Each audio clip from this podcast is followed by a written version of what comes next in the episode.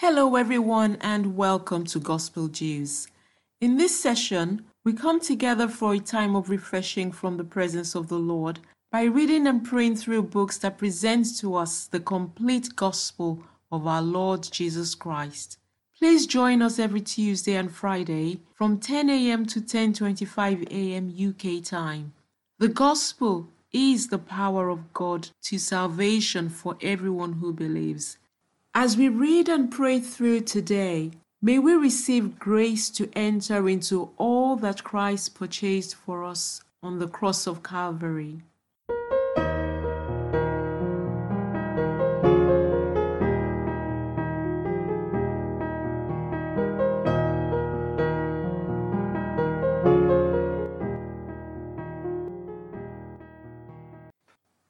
Hello, my name is Mokpe and it's great to have you on Gospel Dews today. The book we're reading and praying through is called The Mystery of the Gospel God's Deepest Secrets Revealed by Sisters Online Laboring for His Appearing. Romans 1 16 to 17 says, For I am not ashamed of the gospel of Christ, for it is the power of God to salvation for everyone who believes, for the Jew first and also for the Greek. For in it the righteousness of God is revealed from faith to faith, as it is written, the just shall live by faith. Lord, we say thank you to you for your mercy over our lives. We thank you for giving us this opportunity again to look into your word.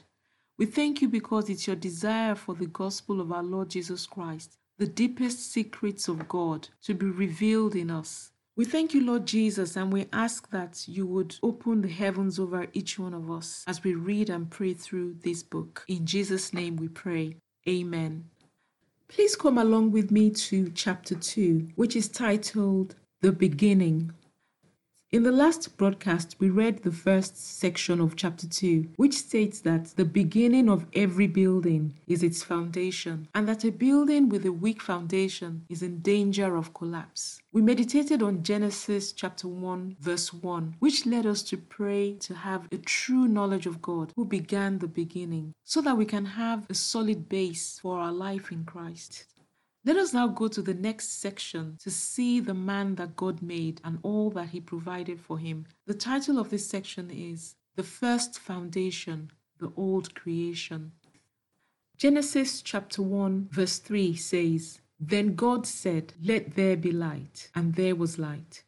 Genesis chapter 1, verses 26 to 28 says, then God said, Let us make man in our image, according to our likeness. Let them have dominion over the fish of the sea, over the birds of the air, and over the cattle, over all the earth, and over every creeping thing that creeps on the earth. So God created man in his own image, and in the image of God he created him. Male and female he created them. Then God blessed them and said to them, Be fruitful and multiply Fill the earth and subdue it. Have dominion over the fish of the sea, over the birds of the air, and over every living thing that moves on the earth.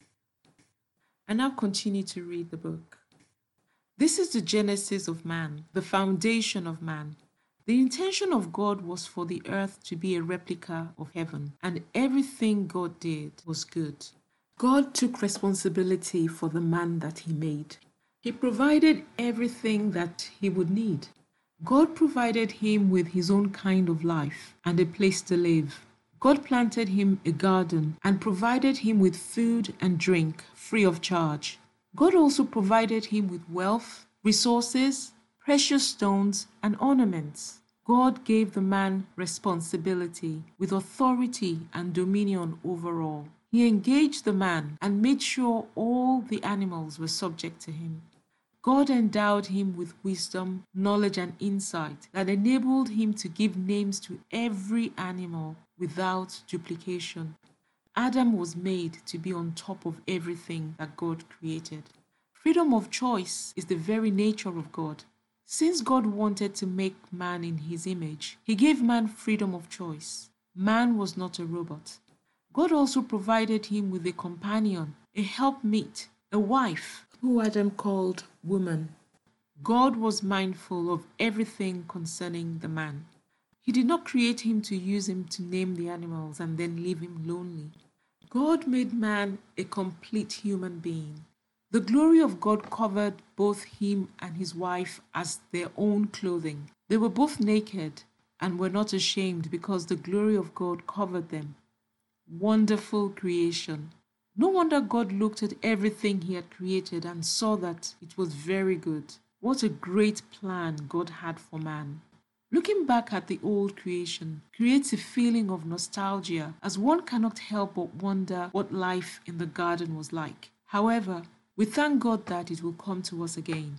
Everything Adam lost will be regained and much more by the brand new man recreated in Christ Jesus. Let us stop here to reflect on what we have just read and also to pray. When God said, Let there be light, in Genesis chapter 1, verse 3, he was responding to the darkness that was responsible for the earth being without form and void. God was calling forth a life, and this life is light. And it was under the canopy of this life light that he made man and all the things that he endowed man with. This life light was his Son, Jesus Christ, who had all the attributes of God. John chapter 1, from verse 2 to verse 4, says that his Son, Jesus Christ, was in the beginning with God. All things were made through him, and without him nothing was made that was made. In him was life, and the life was the light of men. This is because God's lasting solution for spiritual darkness is light. And where there is spiritual darkness, there is chaos, there is deceit, there's confusion and all forms of disorder.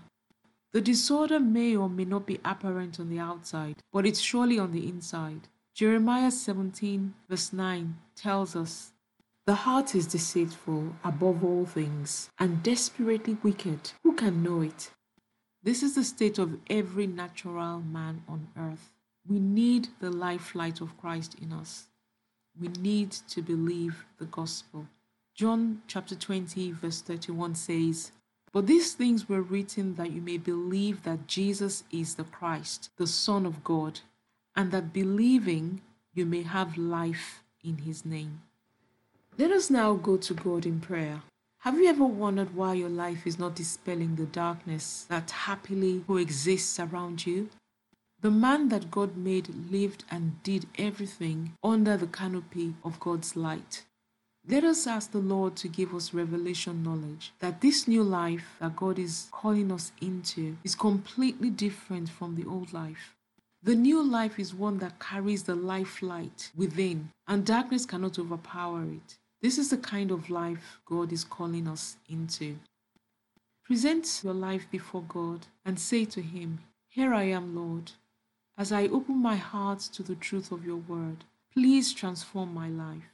Cause your light to shine in me and through me into every situation of my life. Please undertake for me. Let there be light in my life and in my home. Let there be light in my community and in my nation.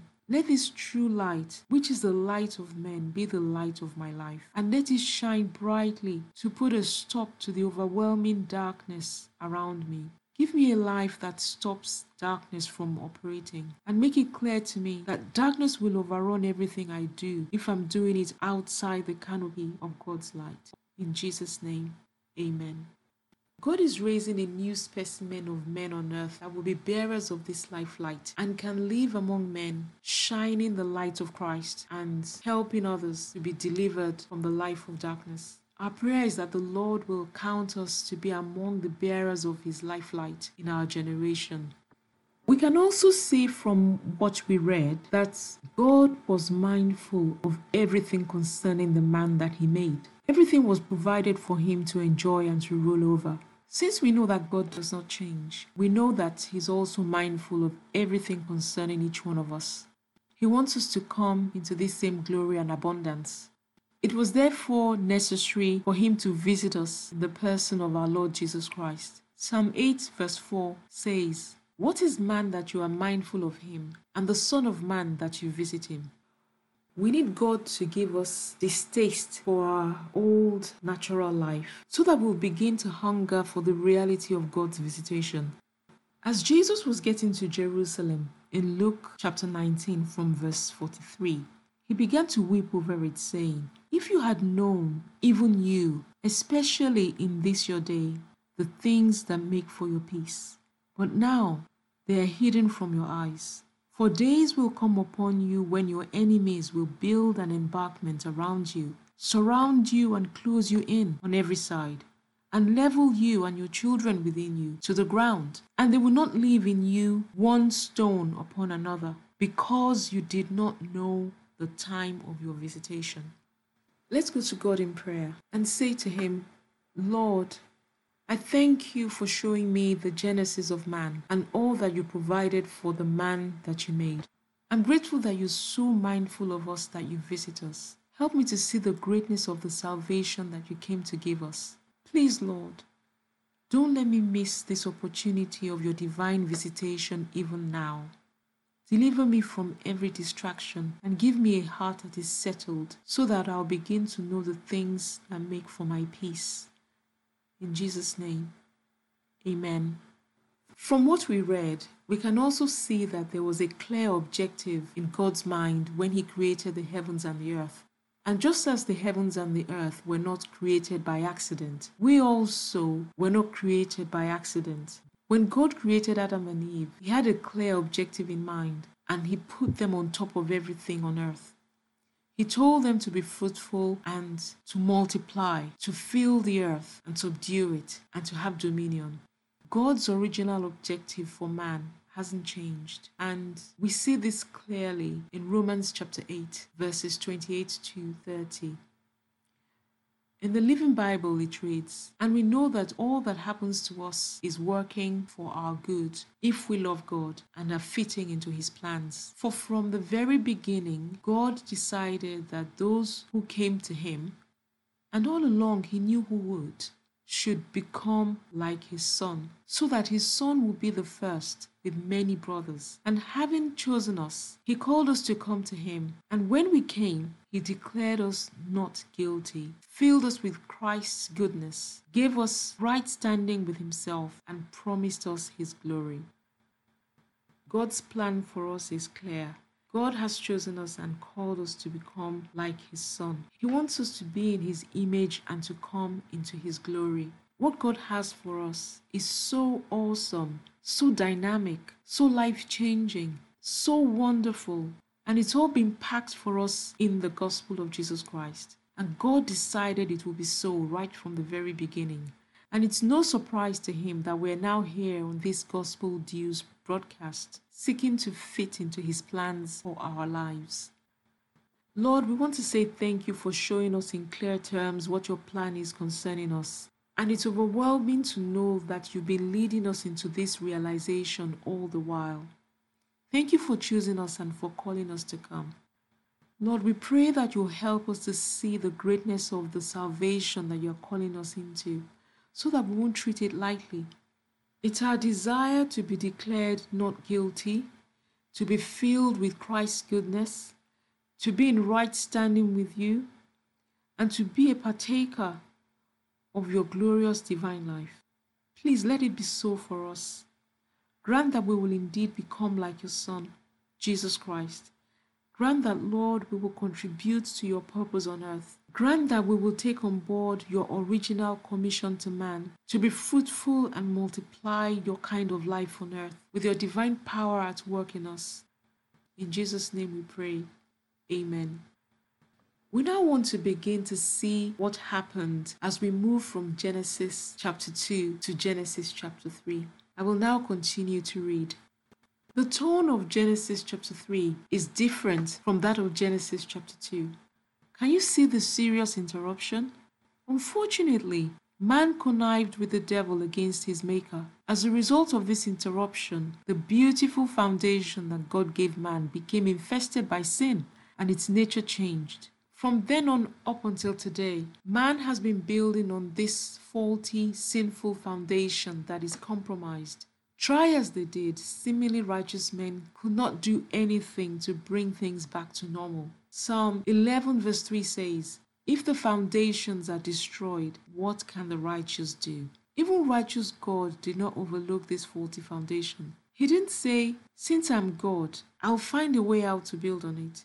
No, The old creation had to be destroyed to give way for the new creation at God's expense. Man sinned, God paid. What a price!